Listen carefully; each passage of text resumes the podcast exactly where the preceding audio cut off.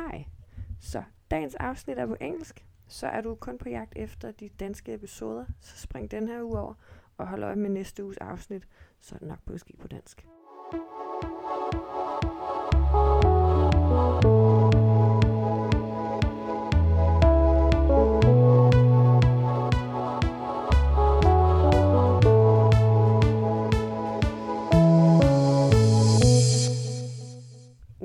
This week's episode of the Copenhagen Pride cast, this week in English. Um, this is a debate from the Summer Pride 2023, the Human Rights Program, and because it is a live recording, the sound is not world class, top greatest, but it is still absolutely worth listening to because the content is excellent. Enjoy. Thank you for coming to this uh, to this debate. We're going to talk about uh, pride in a hostile environment. Let, let us start with the introduction who we are right here, with just our names and our pronouns and where we're from. My name is Kristine Garina. Uh, I use she/her pronouns. I am uh, president of European Pride Organizers Association, uh, Europride, but I'm also a co-chair of Riga Pride and Baltic Pride, and I'm from Riga, Latvia. And I'll hand on to Ed. Hi, good evening. My name is Ed Hansen. I am from Ghana. I am an executive member in charge of the We Are All Ghana campaign.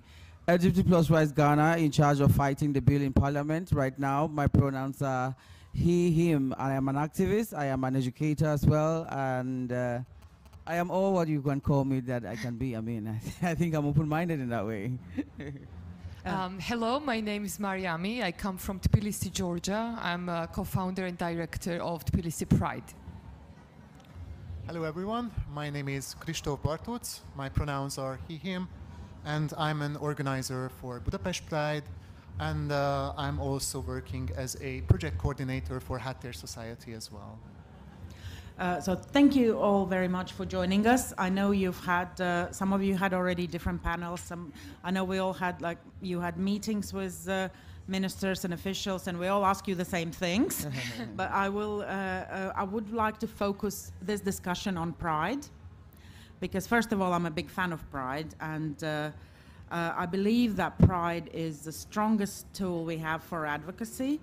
but in in this discussion, we look at pride in the bigger sense, in the widest sense of the word, because pride is not just the march.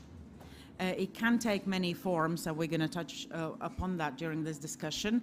Uh, not every place can have pride like uh, uh, we can have in Copenhagen with uh, loads of flags and floats and happy people.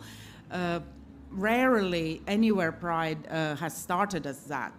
It starts as a fight, it starts as a uh, protest. It starts as something crazy people, some uh, a group of people do, and they go out on the streets and, and are visible. So, uh, pride in this discussion is uh, any public, uh, open activities that is done by LGBT community to raise the visibility, and it can take many forms. And um, secondly, because pride is proof that pride is so powerful is that so many not so democratic and not so open governments are doing their best to shut it down and not to allow it to happen. And that shows you the power that pride and visibility has, because otherwise they wouldn't go through that trouble. And the great example is uh, Europride that we just had in Belgrade, Serbia, uh, last year. Uh, one of the most important Europrides we ever held. And we could see how uh, the government, the president, the government ministers went out of their way to manipulate the information, to lie, just to stop it from happening and stop people from coming. That, that shows how, how powerful this movement is. So let's look at the uh, situations we have in the three uh, uh, countries and cities that uh, we are uh, talking about today. And let's go to Budapest first.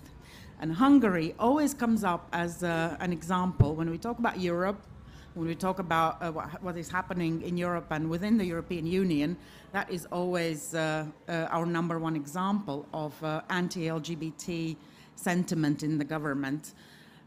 And yet, the Budapest Pride looks very grand and beautiful and uh, happy and sunny. And I know it's uh, uh, looking from the outside. So maybe can you tell us a bit more how you organize it in such an environment? Is it true what we see from the outside? Uh, what are the challenges and what are the things we can learn from that? Okay. Um, well, thanks for having me first. Um, I'd like to start with a short history on how the Hungarian LGBTQI movement started. So it's uh, it's pretty much started at the same time uh, as the Eastern Bloc uh, fell in Europe. Um, the first Pride Association uh, we had was founded in 1987, actually before uh, the fall of the Soviet bloc, with state approval, actually. So that's uh, Homeros Association. And then in 1992, we had our first Pink Picnic. That was the first um, public LGBTQI gathering event in Hungary. And uh, well, Budapest Pride first uh, got its, uh, you know, uh, marching kind of quality in 1993 when there was a film festival and movie screening. And then after the movie screenings, people just marched along the street uh, with, you know, these kind of um, tables that we want free rides, etc., etc. And after that, Pride just progressed. We held it each year. Uh, Budapest Pride got its name in 2009. So since uh, 2009, we call it Budapest Pride. Uh, before that, it was just uh, LGBTQ festival. And um, one important thing that we achieved in 2017 was that was the first time when the police allowed us to uh, walk freely because before that we were like kind of um, between cordons or these kinds of uh, restricted areas. We need to march in one way, and you only could uh, join um, at the start of, uh, of the march. And right now, uh, we have record attendance for uh, three years now, with uh, 35,000 people each year attending our Pride each year. Uh, when we are communicating about Pride, we usually like to use this phrase that uh, Budapest Pride is Hungary's biggest uh, civil rights demonstration each, each year. And, that is and that's because we are focused on intersectionality. So, as you know, the Hungarian government is uh, not only targeting LGBTQI people uh, as part of its, uh, you know, um, agenda, but also like teachers, Roma people, um, basically anyone who doesn't fit uh, into their conservative agenda. And uh, yes, uh, while Pride is glamorous on the outside, we obviously having um, some difficulties organizing it each year. Um, um, well, uh, the, the problems we uh, identified are, well, first and foremost are obviously like uh, far-right protesters. So in Hungary, far-right protesters are quite vocal, but also influential. Far right parties, um, in a form of our homeland movement, have a representation in a Hungarian parliament.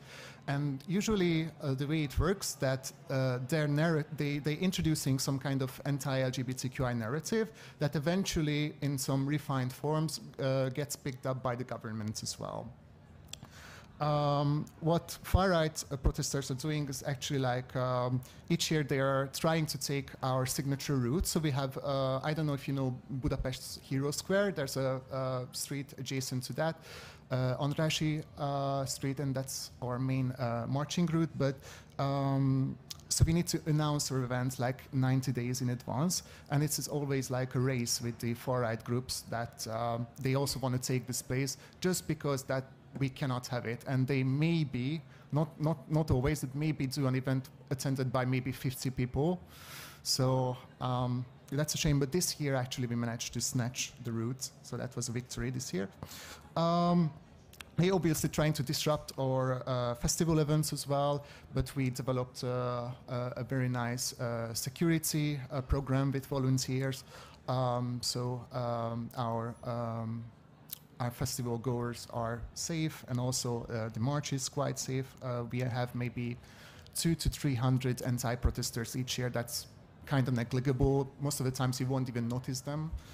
Um, and uh, obviously they try to intimidate people and uh, what's interesting to see is that they're progressing in their methods. So obviously they're trying to um, use uh, tactics picking up from maybe america or from other uh, maybe from like russian uh, areas which like they, they kind of just produce like fake advertisements uh, they are consequent um, they are using the lgbtqi word as lgbtqip with P as pedophilia. So obviously they're trying to include, uh, they're trying to um, do this narrative where they try to include pedophilia uh, into the LGBTQI movement. Um, so that's a difficulty. Obviously, we also have difficulties with the government, especially uh, government-funded media. Um, so the tendency to uh, write, you know, uh, articles about us, you know, how damaging we are to the society is uh, ever increasing each year. Um, and um, obviously, one other thing we have difficulties with is finances. So, um, as you know, Budapest as a city is also controlled by opposition parties. And because of that, uh, the government is just kind of, um, I mean, retaining money from Budapest. So Budapest as a city cannot really support us on like a fundamental level. Just a fun fact: I uh, met with uh, the Amsterdam city leaders, and uh, they uh, were kind enough to told uh, us the amount of money they're giving to Amsterdam Pride each year. And I did a quick calculation. From that amount of money, and that does not include government sponsors, uh, we could host 19 Budapest Prides. Uh, so that's that's like a very significant difference between budgets. So we can only rely on uh, individual donations, um, maybe like uh, foreign government support, so the like uh, the, um, some ministries are supporting us, and also um, corporate sponsors. But I'd, I'd like to say that uh, government sponsors was also very uh, sparse and careful because most of the uh, companies working in Hungary have. Um, strong relationships with the government, and they are obviously fearing um, the repercussions they might facing if they are openly supporting Budapest Pride. Um, and I don't want to shame any of your sponsors here at Copenhagen Pride, but uh, I, I actually have like um, this kind of information about that. Uh, some of uh, your sponsors would actually support us had they not have those strong connections with the Hungarian government. So, um, so that's a difficulty, yeah. So. Uh, thank you. Thank you very much uh, uh, for that. And uh, we should shame the sponsors and we should use this platform for the sponsors to tell if you want to be here in Copenhagen, you have to support people in the more difficult environments too. And that is the platform where we can actually do it. Something you just said brought back uh, memories from Riga Pride because I remember that. Uh, um, the route, the route that we want and that we know we want, uh, and you have to apply 90 days before. So you Yes. go to the mun- municipality, and it was before you could do that online at 8:30 in the morning, uh, 7:30 in the morning, because they open at 8, and there's the far right groups already there, also trying to. Uh, apply for the same route, and then you get to your civil servant, and they get to theirs, and you sit next to each other, and you can see that the civil servants working with us, they try, they try to work really fast to get us in first. I mean, that's, uh, it doesn't happen anymore in Riga, but I remember that as a, one of the defining moments. Why are we fighting for these three minutes? Because if our application is in first, then we get the route technically, legally. Well, it's it's the interesting thing about this. We also experience the same, obviously, but now since we have an online system, what we are doing is we are gathering in a room and we just uh, like we're pressing F5 like crazy, and it's like we're trying to uh, we're trying to um, we're trying to overtake them, uh, but sometimes, unfortunately. Um, they sometimes have inner connections and that can make our jobs a little bit more difficult because if they're doing it offline and the police officer just you know writes zero zero zero zero as for their announcement we are kind of helpless. But uh, this year that wasn't the case so we got lucky maybe Thank you very much for that. Uh, well, let's go to Tbilisi, Georgia now. And uh, I know that for quite some years now, very courageous and, and, and uh, creative activities have uh, taken place where communities trying to make uh, pride events in, in spite of. Uh, far right protests and religious groups threatening the activists. So, can you tell us um, what, uh, how you do it? What are the challenges, and specifically what happened this year when the police? Uh, we know from the news uh, reports, police completely failed to protect the event. So, please, Mariam. Um, hello again. Uh, thanks Copenhagen Pride for having me here. It's my first time, very first time to Denmark, and it is really special. And I'm glad to be part of real, full-on Pride, and not to have uh, to run away in the middle of uh, Pride Festival or other, other event and to be evacuated. Yeah, I will start from what happened this year. So basically, Tbilisi Pride has been established for uh, since 2019.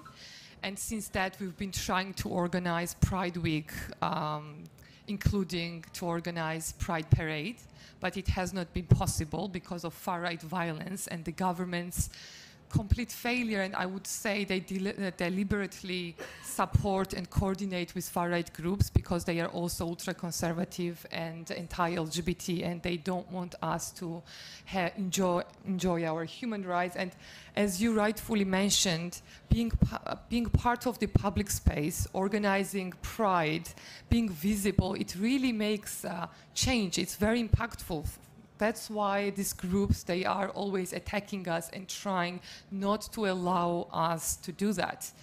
Um, and this is what's happening in Georgia right now. We had Pride Week in the beginning of July, so a few weeks before uh, I came here. And uh, we don't even organize, try to organize Pride March or Pride Parade anymore because it's just not possible. We've been trying to do this for years but we only had private closed events. Imagine we had like international conference in the building and we had Pride Festival out of town on a private festival territory. It's a closed event for pre-registered members. And even that was attacked by thousands of far-right radical mobs who were literally running towards us and they surrounded us. I was there and we were not even able to start the event to open the doors and the police evacuated us and they let them to be there for hours and hours to completely steal our drinks and food and destroy everything we had to burn the flags we had there of, uh, of uh, lgbt flags um, eu flags ukraine flags. Um, and that's another thing that i wanted to talk about that homophobia nowadays it's not only the national um, kind of uh, concept and phenomenon, but it's very much connected to global processes. Like Georgia, uh, I don't know if you know anything about this country. We are a very tiny country in far Eastern Europe, and we have Russia as a neighbor. We have Turkey, Azerbaijan, and Armenia. It's a very difficult geopolitical situation because we don't have any great democracies around. But we were always, we used to be called the island of democracy in our region, and we had some progress. But lately, during the last few years, the Russian propaganda and influence became so strong that we, we are seeing democracy backsliding. We are seeing, the, seeing that we are going backwards.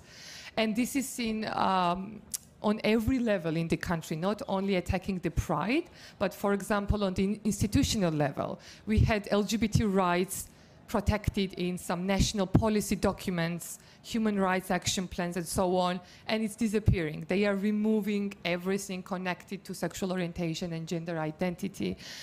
Um, and uh, actually, my Hungarian colleague, uh, colleague was uh, talking about homophobia in Hungary, and it's also influencing us a lot because Georgian government is copying Hungarian homophobic policies and bringing it to Georgia and being friends with Viktor Orban, and they are actively exchanging experiences and mobilizing and working together. So um, that is why um, me being here and this kind of international cooperations between us, LGBTQI activists, democracy activists, it's really important because we need to unite now as never before. We are under great danger, like far-right governments, far-right parties are coming into power everywhere in the world, and it's really scaring. And also how the war in Ukraine uh, will go it influences Georgia and our European region and the entire world as well. So everything has become global right now, which is a big challenge because we are trying as local activists to talk to people, to win their hearts, to have the conversations about LGBT equality and homophobia. But on the other hand, there is like this big, uh, uh, powerful countries with lots of money. Uh, we have foreign influence. Uh, we have the Orthodox Church in Georgia, which is really regressive and conservative, and they have huge influence. So as, as Pride movement and as a LGBT movement, we are facing these huge influential groups with lots of money and resources, and it's really sometimes uh, we feel really scared and hopeless. But uh, I always say that uh, the truth is on maybe we don't have money, maybe we don't, we, maybe we don't have uh, lots of resources, but I believe that the truth is on our side. And I definitely believe that at the end of the day, uh, the love will win. So I'm really thankful to be here, and I, I will um, respond to your questions. It's really emotional for me to talk to talk about this because I just went through the really traumatic experience uh, back home, and mostly I've been traveling after that because I I'm a bit worried about me being in the country uh, for a while. So yeah, um, we, we are, we are um, recovering from what happened, but, and we will be back and we will continue the fight for sure. And hopefully you can support us, Tbilisi Pride in Georgia in some way and we can together win. Thank you so much.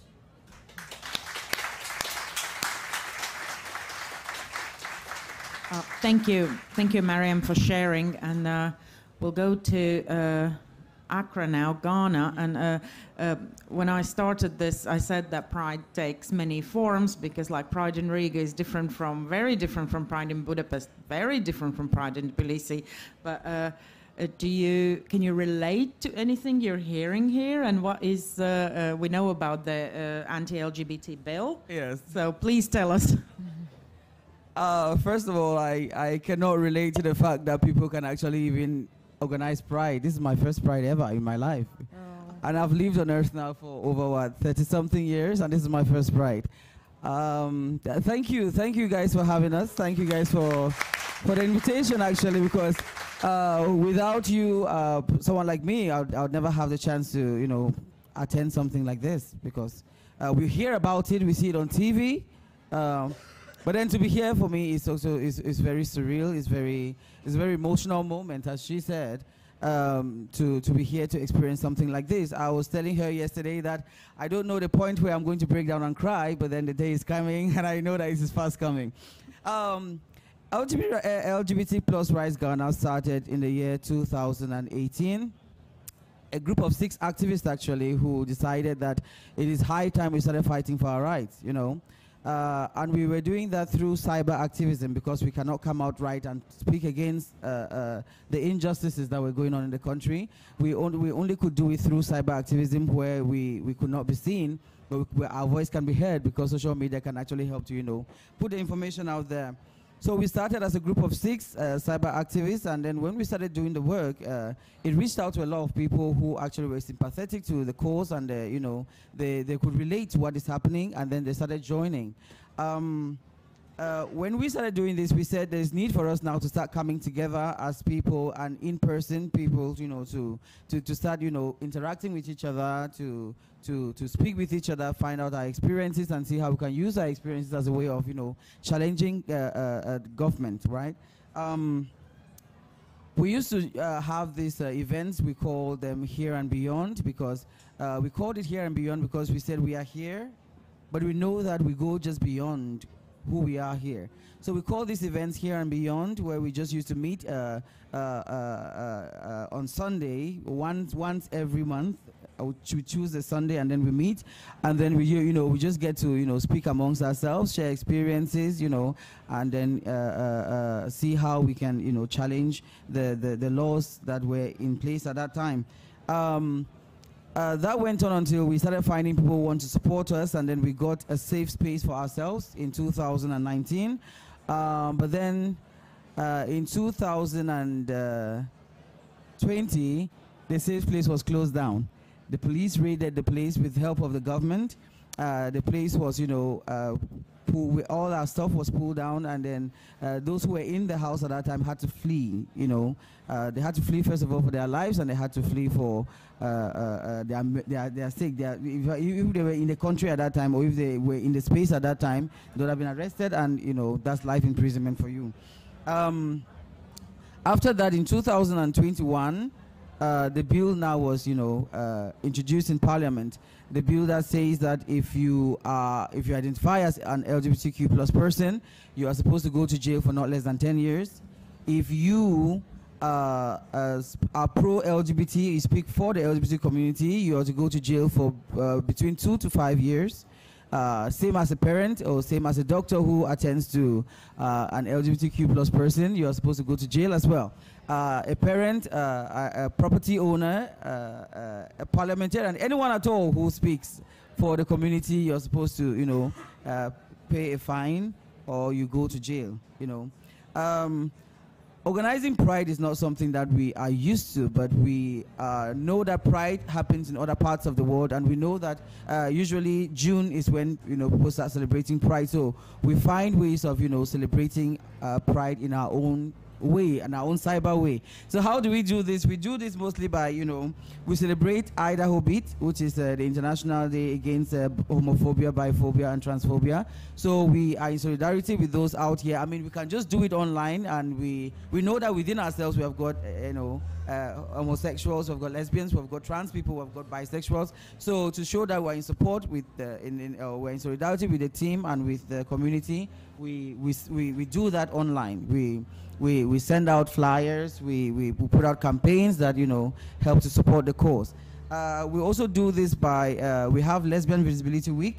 Um, we also put out flyers. We also put out, you know, uh, campaigns for that. That's the, our own small way we can do it. There's no more we can do more than that. And then we also have uh, Trans Visibility Week, where we also, you know, uh, help to support the cause in, in how, uh, in what, whichever way we can. But mostly we can only do it online. You know, it can only be through our social media posts um, basically social media posts. There's nothing else we can do. We cannot meet in person because with the bill in parliament now, if we organize an event like that, if it is not raided and or if it is found out that we have an event going on like that, then you know we run a risk of being uh, uh, arrested. So uh, that is the most we can do so far as to, or that's the that's the furthest we have gone as to organize Pride.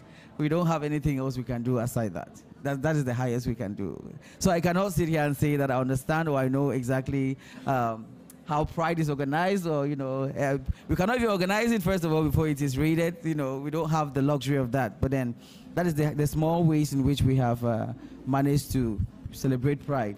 But then to be here, as I said, as in person to really experience Pride in its in its, in its glory and its form, it's, it's, it's very much so emotional for me. It is different. It is uh, it's, it's, the first of its kind for me. So I'm very much so excited. So, um, but then what we also do in the month of June that is unique to uh, our course uh, as LGBTQ Rights Ghana, we have uh, what we call color dialogue.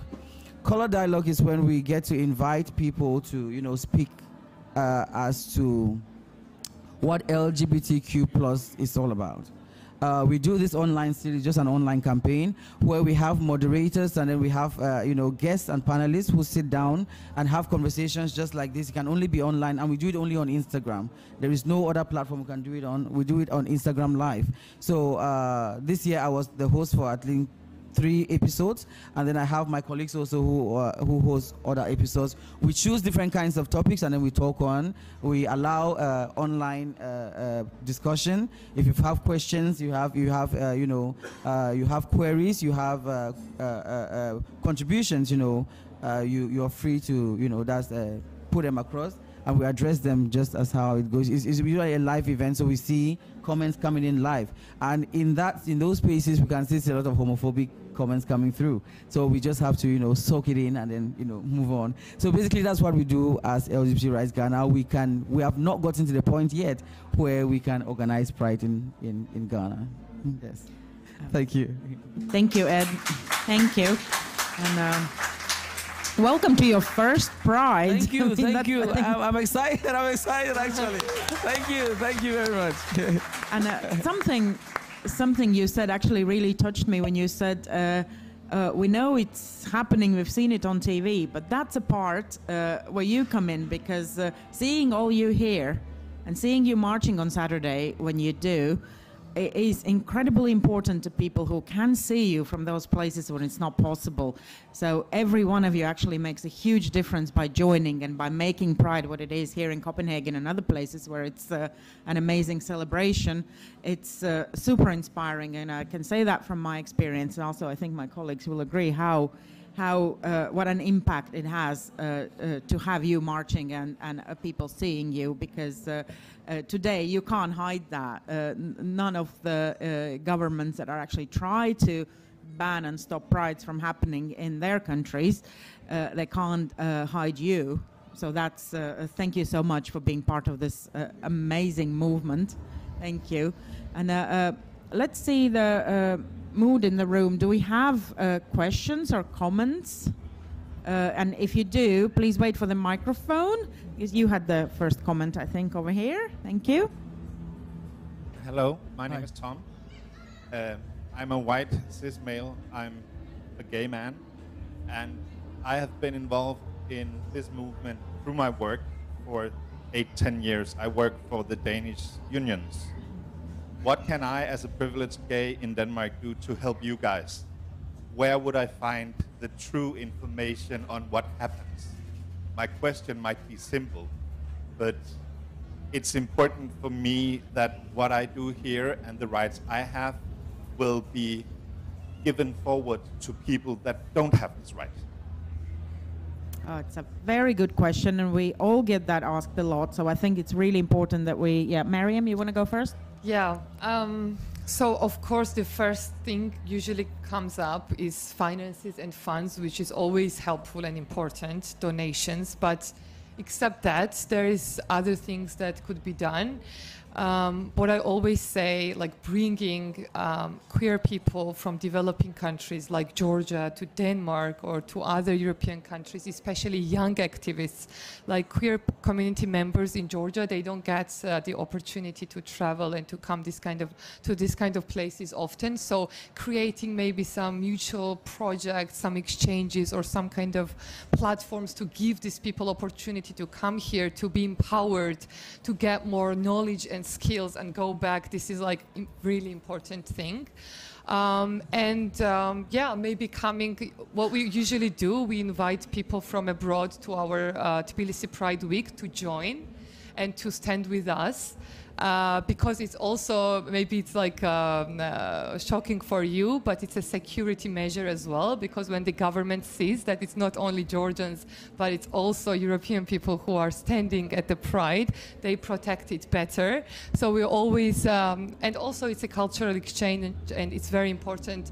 Uh, come to come to Georgia, like um, uh, visit our organization, and let's make connections uh, with each other. I think these are the some of the things that could be done done um, by us. Yeah, thank you. Oh, thank you. Uh, I totally agree with what she has said. Um, uh, the first thing that would always come to, to, to, to, to talk about is the funding, especially for, for we sometimes coming from uh, less developed countries. It is uh, difficult finding funds to, to you know power some of these events because some of them actually need a lot of resources, especially financial resources, and we do not have. But then what we have done so far, or uh, we have we, we start this. Um, uh, Love Ghana in Denmark here. Actually, it's run by Heine and Alexander yeah. here. when they came to Ghana, actually, they you know they, they found our way to Ghana and they met us and we spoke and then they were like, what can they do? And then we were like, oh, why don't we start like this kind of charity events in, in, in Denmark where we could find people who could support through you know uh, concerts. It could be uh, uh different kinds of small events that uh, nothing you give that is, is too small that can help support us. But then when we spoke yesterday, she spoke about uh, strategic communication where um, we can find ways of collaborative efforts where uh, you can, you know, collaborate with us and we can, you know, help you uh, provide information that you can put out that are not necessarily problematic for the country because sometimes if you speak on your own without our knowledge, it sometimes creates more problem than it's causing, that is bringing solutions, right? So we have these collaborative efforts, as you said, exchange programs where people can actually have first-hand experience of what is happening so that when you're speaking, you're speaking a language that people can actually understand because uh, you can, you, just to stand up and, you know, say you support, uh, asking support in what way? You know, uh, that you stand with the community, stand the community in what way, you know. So these are some of the questions that we have to answer, uh, find uh, better ways of communicating with or through us to or through you to, you know, the people. But then what Stella said that was very, uh, you know, very much so important yesterday is to have what we call radical activists, that we are beginning to become radical activists.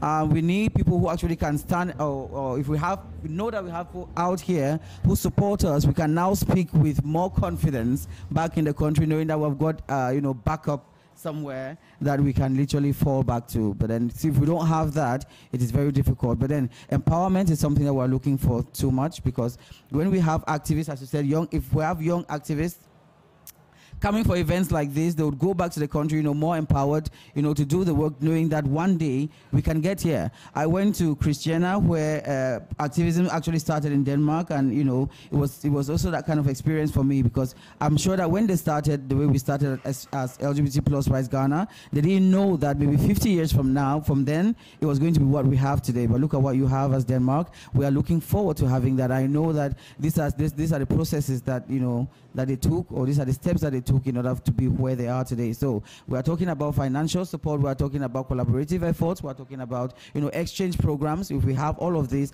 I think these are ways in which, uh, ways, ways that can actually help to you know support the cause back at home.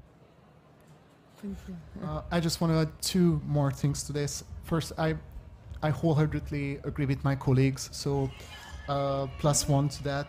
I also want to uh, tell you that if you feel like you have anything uh, that can contribute to us, uh, be it like specific kind of knowledge or, or, or, or financial matters, if, if, if, that's, if that's a thing, then feel free to contact us directly. I'm sure that you can find our email addresses at our website. And the more important, more important thing I want to add is that uh, here in Denmark as well, you shouldn't take your rights granted. Mm. Uh, and you should protect your own rights uh, because in Hungary, you know, in 2009 we had civil union, and then in 2010 they just started with one very small steps. They introduced to our um, our foundational law that uh, marriage is between a man and a woman, and it all started with just that. That was just a spark. It hadn't it, it didn't had any uh, practical uh, matter to it. But right now, where we are, uh, leg- legal gender recognition is not available anymore in Hungary.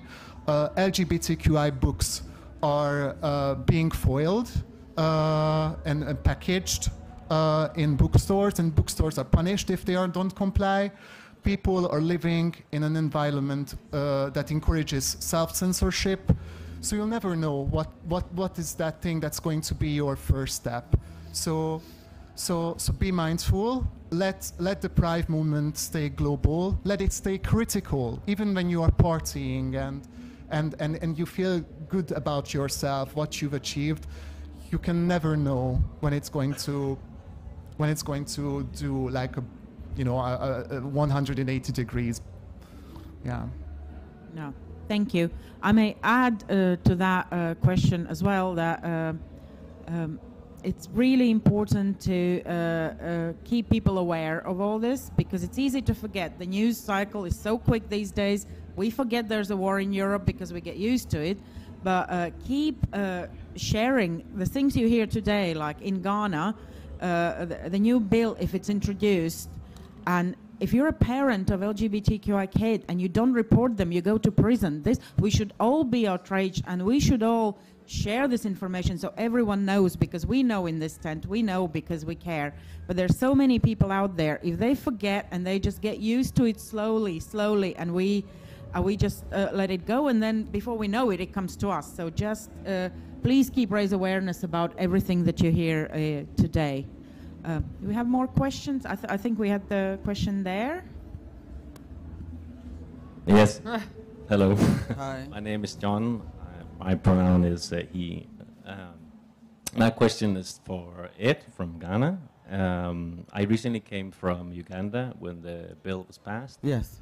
Um, and which was one of the reasons why we're here in Denmark again. And um, what occurred to me was uh, you see it in, in, Ghana, Uganda, and it's also going across to, to Kenya. These far right movements from the States, um, Russia, influence the policies, the politicians uh, across. So they're introducing these these bills, um, and what what really has me, I still haven't found the answer to that. Is why are people buying into this sort of um, um, why are they buying into the fact that minorities are the reason why why uh, people are suffering or things are bad when there's so much poverty um, you know, bad infrastructure, so many things that are, are not working in their country, and that's definitely not to do with the minorities. It's to do with how things are run. But they're still buying to the to the to the story that it's about, you know, securing the family and all that. Um, so why are people not, you know, speaking up? Why are they just taking it in and accepting it? Right. I can answer that question in so many ways, but then um, this is um, LGBT plus or LGBTQ conversation now is becoming a political tool for control. The politicians are using it as uh, uh, uh, as a political tool. So we have basically become pawn in the political game, right? So they are using it to get uh, financing more so backdoor financing, not even you know donations or you know it, it doesn't bring development in any way. So they're using it as a power tool for control. Now they are doing it in such a way that uh, they have used it more so as a distraction from, as you have already pointed out, what it's supposed to be. We have got a lot of issues that need attending to, but because they cannot account for that, they are beginning to use LGBT as the main focus, just to shift people's attention now to that. Now, why, how are they doing that? Uh, the bill, uh, the title of the bill now is um, Promotion of Proper Human Sexual Rights and Ghanaian Family Values. But then the bill criminalizes LGBTQI people. So when I was speaking yesterday, I said the title of the bill and the content do not tally. They don't, they don't, they don't work together. So their way of explaining now is, mind you, this is uh, an African society and they hold strong to particular values, right? They say if they pass the bill, uh, they are protecting children because uh, the foreigners are coming and paying us, activists, to recruit their children to become uh, part of the LGBTQ community. And for the parents who do not understand the content of the bill, they buy into that because they want to protect their children. Uh, they say this bill is about protecting African values. So that uh, the, our parents or the older generation hold African values in high esteem. So they want to say that, oh, because this is something that the foreigners are bringing, let us not make it, let us not allow them to bring foreign dictates into the country. That's how they explain it. They say it's about protecting um, uh, the sacred, the, protecting families uh, protecting families in that sense, they want to protect uh, uh, uh the, the marriage between uh, a man and a woman, basically so. but then it is it, it, doesn't really, you know, when they say you want to protect families, very much so vague. So um, the bill basically is just a way of distracting the people from what should be the focus, which is what we are doing also as activists to re direct the focus of the people to what is supposed to be. But then because we do not have that kind of power, we don't have that kind of resources, it's very difficult now for us to, you know, start explaining because what we did now was to take the bill and break it into different parts from section to section, section to section, and try to explain back to the parliament and to those who are proponents of the bill because now we're trying to reshape opinions of those who have not read the bill. Mind you also, it's coming from a place of ignorance, a place where people do not understand or do not even know the content of the bill, and then they support because you know this is what media is saying and this is what the politicians are saying. So that is basically what is happening. It's just a distraction from uh, what is supposed to be the focus, which is our job now to you know to start redirecting and re-educating the people as to what the content of the bill is because they put themselves do not understand or they do not know that if this bill actually is passed, you as uh, uh, a heterosexual, you're fundamentally actually you are you are you are you are implicated in the bill, as we have said. If you are a doctor who treats uh, a queer person, you're going to jail. If you're a parent who has a queer child and you don't report, report the child, you're going to jail. If you are a landlord or a property owner who houses queer people, you are going to jail. If you are uh, someone who actually has a friend who is queer, you are going to jail. so basically, look at it from every perspective, you are going to jail. So no one is safe in the country, which is the part where they do not understand. So it, is, it comes from ignorance, it comes from power play, and it also comes from a place of, you know, distraction, basically so. And uh, if I can quickly chip in as well for this, this uh, great question, why propaganda works? Well, it just works, and uh, uh that's why it's so effective, and that's why so many governments use it. And we as a movement have neither the power nor like uh, uh, resources, resources uh, or uh, a moral stand to use the same methods. Yes. So we're always lacking behind. But what I think is important when we see those messages, we can't fight them. It's, it's impossible to argue with a bot online who's telling you that uh, LGBT people are stealing children in Norway uh, to bring them to Norway, something like that. But what you can do is uh, make sure that you uh, put your message out there. So at least it's not the only message that people hear who, who, who read that. And then people can choose uh, to see both messages and, and actually maybe do a research and think. But that is very difficult because propaganda is super effective and we see it uh, coming at us from all directions. Do any, any other uh, uh, participants want to comment on this? Um, yeah, uh, I, I, when I was listening, um, I heard many similarities but differences. Well, for us in uh, South Caucasia, in Eastern Europe, Russia is the main player, as I mentioned.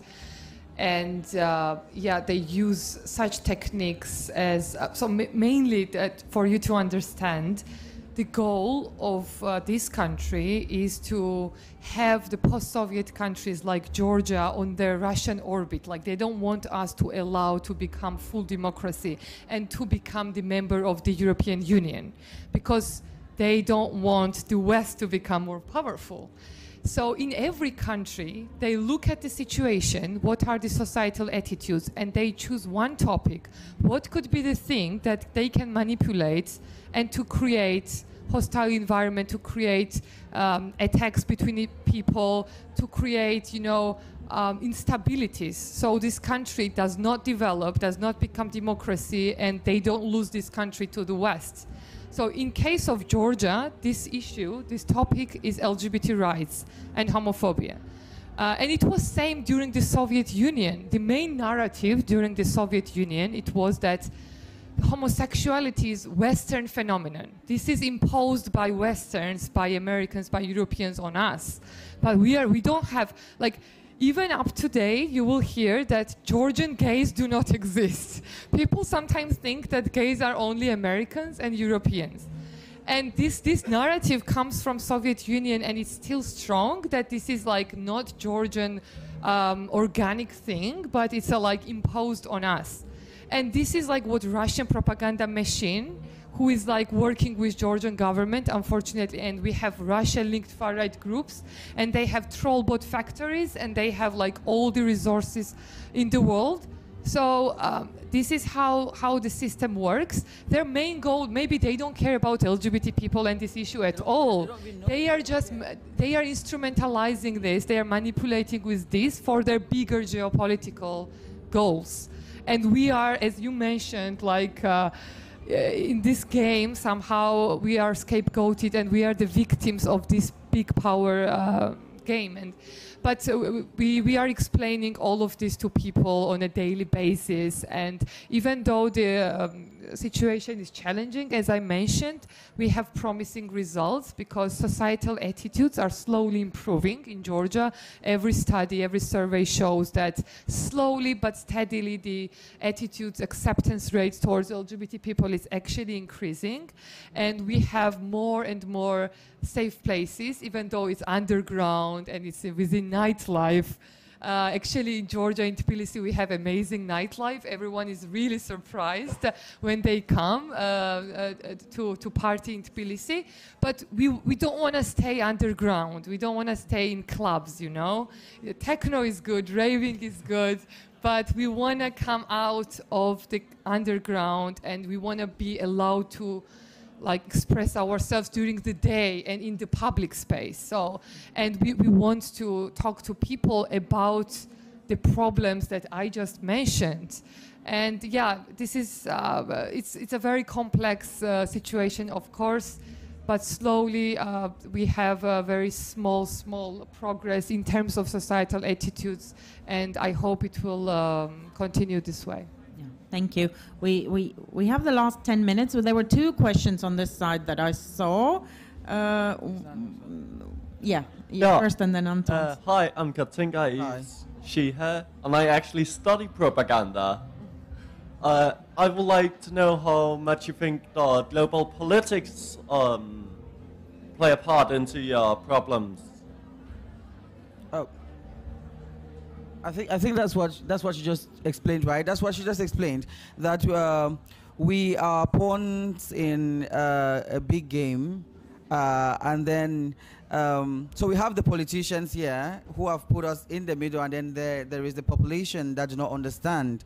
So to make sure that they don't have direct contact with the population, now they put us in the middle so they can play us around and then, you know, get what they want from the people. Mind you, these are people who are looking for, you know, ways of, you know, still keeping their power. So in order to do that, as she said, they go through or into a country and find out what is that thing that they can use to manipulate the people against because when they pull against themselves they can easily benefit you know? That's how the poli- that's how politics has always worked for these people. Once the people are against each other they can easily swoop in and benefit. Because if say for example it turns into war they are the ones who are going to be the suppliers of weapons and you know exactly that's how it is. So global politics we are just a pawn in the whole global political game. Yeah but as I said, still, we are the distraction that they, that they are using, and it is working because now you see it shooting up in all over the all over the world. So it is easy now for them to easily use it. You know, it's easy for them to use it, and for sure, as um, Stella pointed out yesterday, the bill has been passed in Uganda. That means uh, East Africa is already looking at different countries passing the bill as well. If Ghana passes the bill, unfortunately, or God forbid, they pass the bill, then West Africa is already going to be a whole target again. Uh, thank God that South Africa didn't pass their bill, so Southern Africa is a bit, you know, it's a bit stable. So that's how that's how the political game works. And you know, Africa is a, is a, is a continent that is rich in loads of resources, and they know they can tap into those resources in that way. So we become this kind of distraction they want to use to come behind the back door and to get what they're looking for. Uh, we had another question here in the second row. Uh, where's the microphone? Sorry. Oh yeah, okay. Hi, then my name is Fernando. I just wonder, you know, because I can agree with you more about we behind, you know, in terms of the tools that we use to counterpart, you know, what the governments are doing. Is any way as consumers we can influence and solidarize with the move, you know, because I understand the funding and the all different parts, but it's very clear that, for example, the international, the World Bank is just removing the funding from Uganda. Mm. Kenya is also in the breach of passing the law as well. What can we do to influence that as consumers, you know, to use the power that we have to add to what you're doing in terms of funding and, and, and activism. Thank you. Yeah. You want to start? um, yeah, I, I guess uh, each of us living in different countries should hold our governments accountable and should demand for them to act pro human rights to support LGBTQI communities and movements all over the world and not to vote for far right political parties. Uh, um, yeah, it's uh, it's just how I see right now the the war that is going in our region in Ukraine. It's not just a physical war; it is the war of values, it is the war of narratives, of information, and all of us have to be vocal, both in person in discussions or online.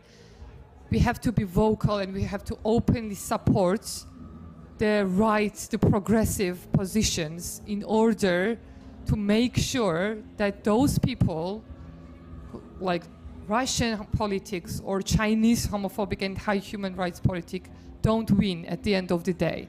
Because it's a really, really dangerous situation. Liberal democracies are under threat, and our human rights and, and progressive movements are eh, under threat. So we just have to make sure that we are vocal, that we act on a local level, on a national level, or international level in order to make sure that we don't have to go to jail tomorrow because of who we are or who we love or because of our values which are democratic or which are pro human rights and which are liberal it's very difficult to say what could be the exact like very That's exactly what should be done. Yeah. Uh, those who actually, uh, uh, your politicians have as much power as you can give them, right? So you challenge them to challenge our own government to, you know, uh, not allow themselves to be played like this. Because if they do so, as I said, we are more empowered to speak against it back in the country because we know that we have people like you here who are challenging your own officials as well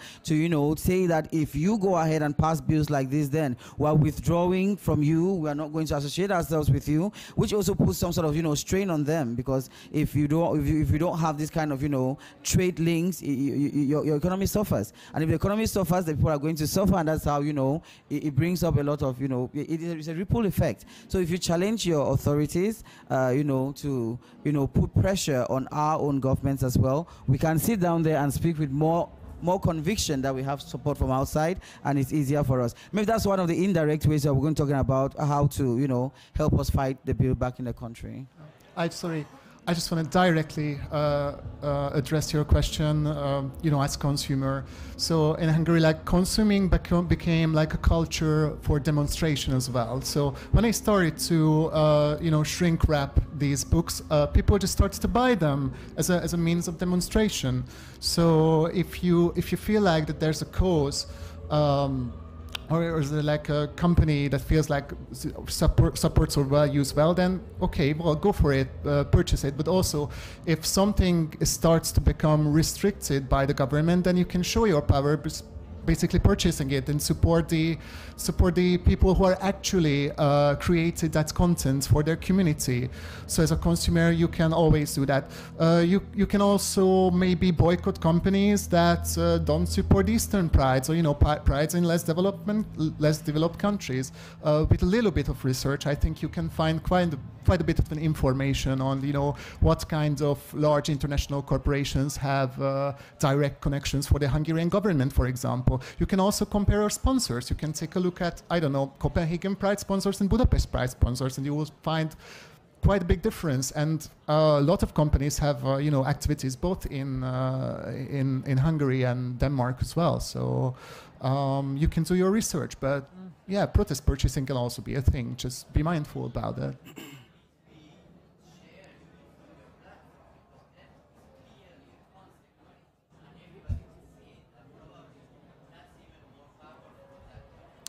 Exactly. Uh, the difficulty about this, as you know, lots of lots of the pride movement doesn't really think about um, between you know this kind of a consumerist attitude. So we are like very grassroots, very. Um, I might even dare to say maybe left leftist a bit, or you know left leaning. So we are. Uh, this is more about the community, and we are we are we are having sometimes we are having like internal struggles on uh, which sponsors we should allow or not. For example, this year at Budapest Pride, we uh, basically banned oil corporations because then, like, quite a few years ago, like oil corporations were uh, our most influential uh, donors. But this year, we kind of excluded them for their because it's it's all about intersectionality. You, so you so you cannot be pro LGBTQI rights if you are anti-environment. So um, so you really need to be mindful about what you are purchasing, but uh, as a consumer, you can make mindful decisions on what or whom you can support. You can support your local arti- local artists. You know, supporting local artists, giving the funds where they where they absolutely necessary for maybe even survival or thriving is or, or you know or developing your skills is absolutely necessary. So, for example, we at Háttér Society actually work together with. Uh, with a local trans uh, illustrator who actually designed these T-shirts with this kind of I'm, I'm wearing today, and it's uh, it's actually like a Hungarian pattern, um, but with rainbow colors. So it's a traditional Hungarian. Um, um, pattern, but but in like rainbow colors, and this is also consumerism and at the same time a kind of demonstration. So be mindful about your choices mm-hmm. as a consumer.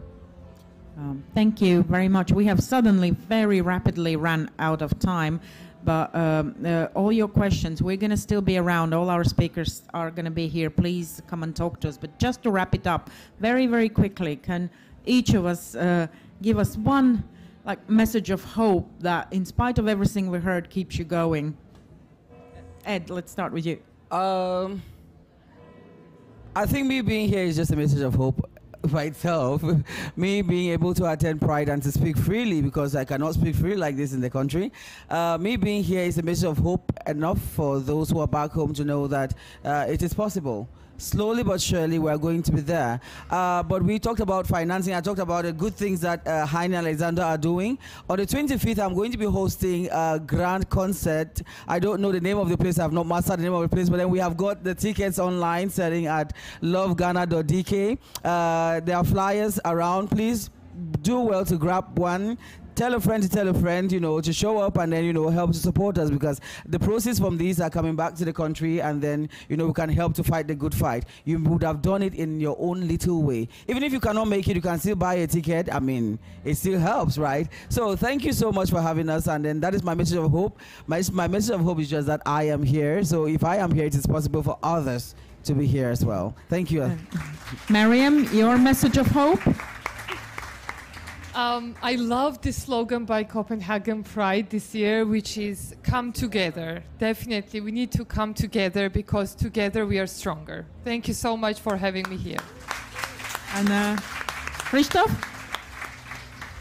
So, for me, like looking at looking at the historical trends, you know, uh, I feel like, um, generally speaking, uh, we see progress of the human rights through the ages. So where we are right now might seem gloomy, but at the same time, we've never experienced such levels of freedoms in the world as today. And I'm and I'm positive that this trend will continue in the future. And I'm inspiring this uh, partially by, I'm not sure if you're familiar with the work of Steven Pinker and uh, his book Enlightenment Now, but you should definitely read it. And once you do, you will see what fuels my hope for an even better future. So I think trends will still going to be positive at the end of the day and be mindful, but you need to be active. You need to fight for it. Our predecessors, fi- uh, our predecessors fought for it, and you should fight for it too. So let's stay, let's stay strong together and do your job. Do our job. Thank you very much, and let's keep marching. That's our message of hope. Keep doing this. Thank you.